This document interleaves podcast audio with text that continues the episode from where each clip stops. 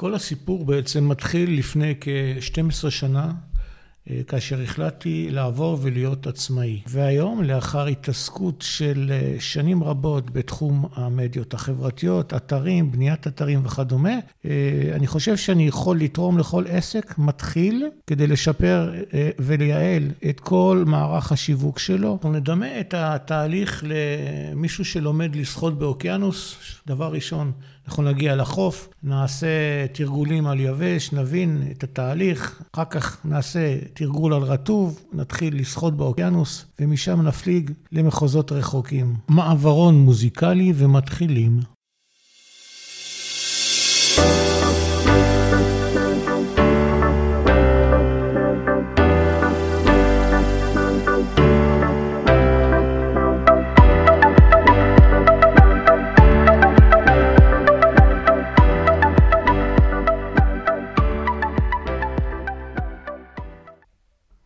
אוקיי, אז שנתחיל. אני רוצה לדבר על שני עקרונות שאני משתמש בהם, ואני ממליץ גם לכם להשתמש בהם.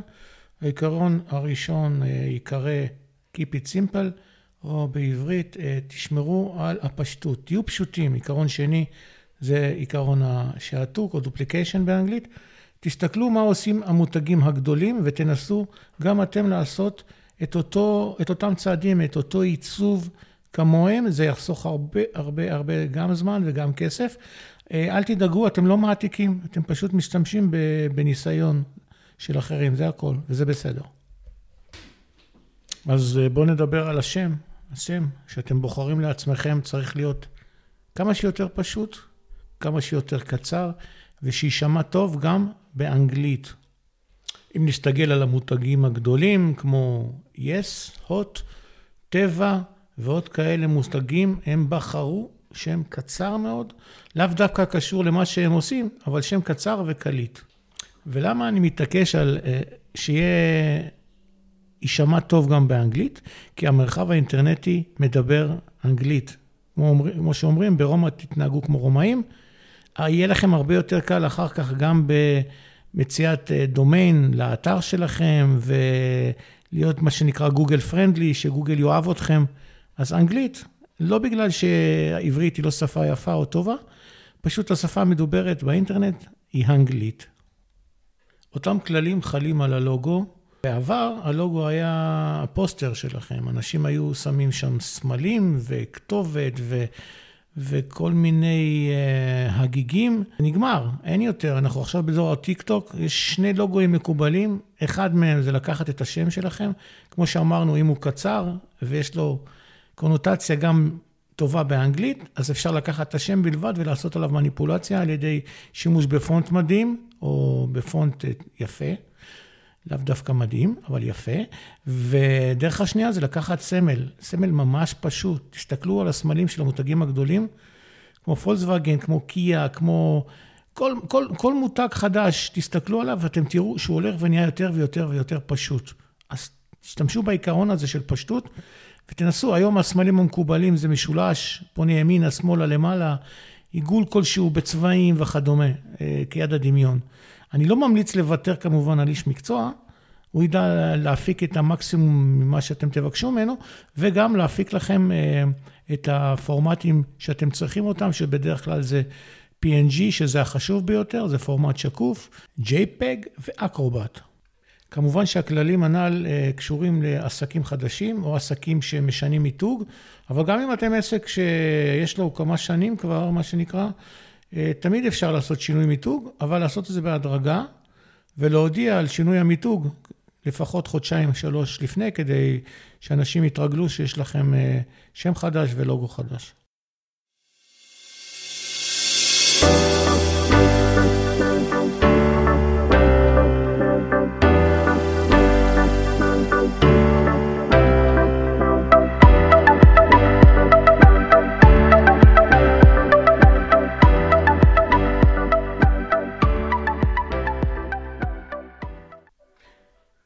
אז כל מה שנשאר לנו לאחר שיש לנו שם ולוגו, זה לבחור לעצמנו דומיין.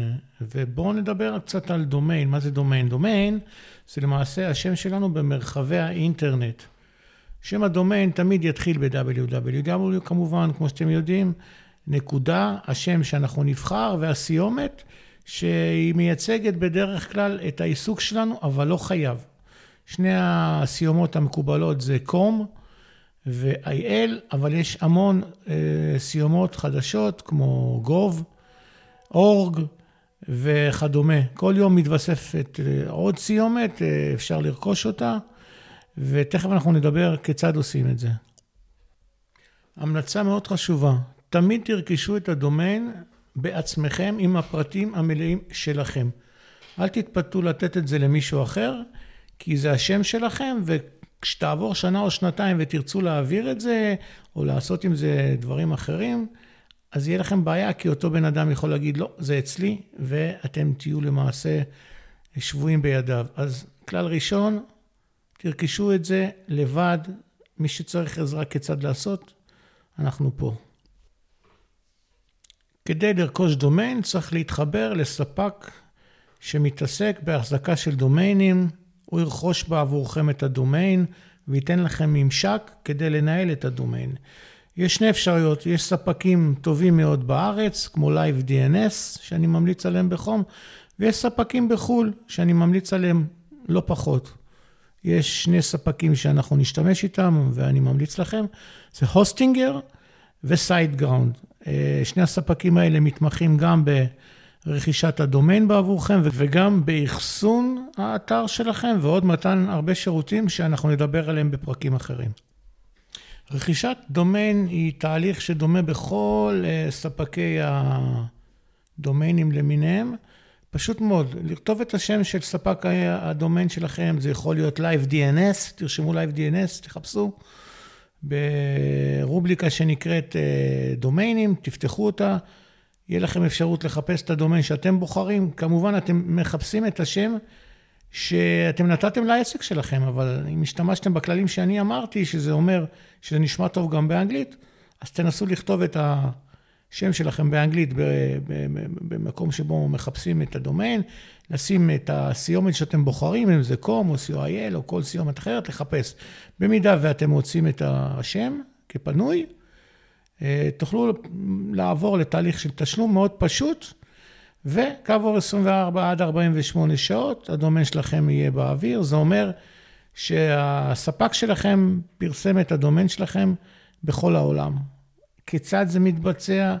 שוב, אנחנו נדבר בפרקים יותר מתקדמים, יותר מקצועיים. כרגע אנחנו מדברים רק בכללי, אז כדאי אה, לבדוק בהמשך את השמות של הפרקים.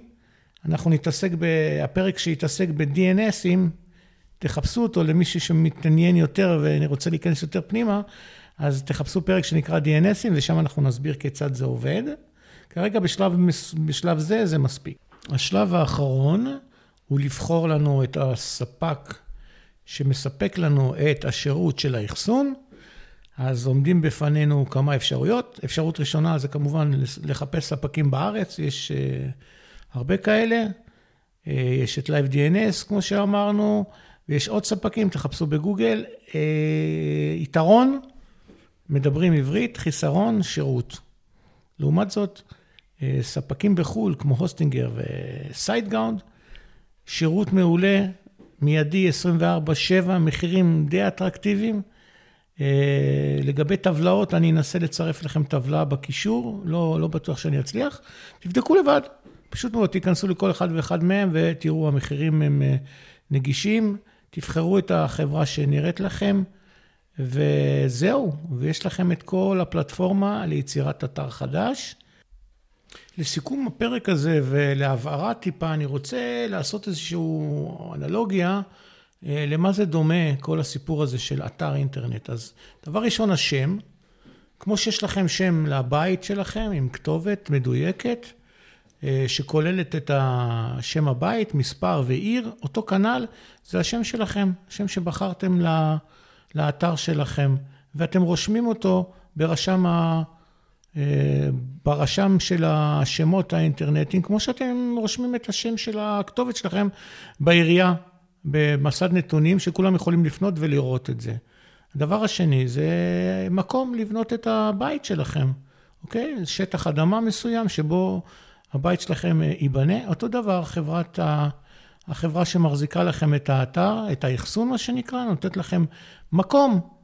Uh, המקום הזה, בוא נאמר שאם היה לכם מחשב מספיק חזק, עם תקשורת מספיק חזקה, הייתם יכולים להקים אותו בבית, אבל כמובן שאף אחד מאיתנו אין לו את האמצעים של החברות הגדולות כדי להקים uh, מחשבים כל כך uh, uh, מהירים, עם אחסון כל כך גדול, אז אנחנו משתמשים בשירות של ספק שמאחסן לנו את האתר, הוא דואג לנו גם לגיבויים ועוד כל מיני שירותים שאנחנו צריכים, למשל, את האפשרות לבנות בוורדפרס בצורה פשוטה, זה חלק מהשירותים שספק האחסון נותן לנו. והשלב הסופי זה שלב האדריכל שבא ומתכנן ו, ומעצב את הבית, זה התפקיד שלנו, בוני האתרים. אנחנו מעצבים את, ה, את האתר, אה, מנסים לעשות אותו הכי יפה שיכול להיות, הכי נגיש, אה, ושיהיה לכם כיף לגור בו. אז גם האתר שלכם צריך להיות, אה, קודם כל, פשוט, שאנשים יוכלו למצוא את המידע שלהם. בקלות, בלי להתאמץ יותר מדי, וכמובן שיהיה נגיש, וכמובן, הכי הכי הכי חשוב, שהוא יהיה יפה. אז זהו, פה עשינו למעשה את ההקשר של כל הפרק הראשון. אה, הפרק הבא, אנחנו נעסוק למעשה במשפחי שיווק, שזה אומר אה, כיצד להביא לקוחות אה, לתוך האתר שלכם, שהוא למעשה חלק אינטגרלי מהמשפך הכללי. אנחנו נסביר מה זה משפך שיווק, מה, איזה שלבים יש להעביר את הלקוח בתוך המשפך שיווק ומה המטרות שלו. אז תתעדכנו לגבי הפרק הבא שיעסוק במשפחי שיווק, ותשמרו על עצמכם כדי שנוכל להיפגש. יאללה ביי!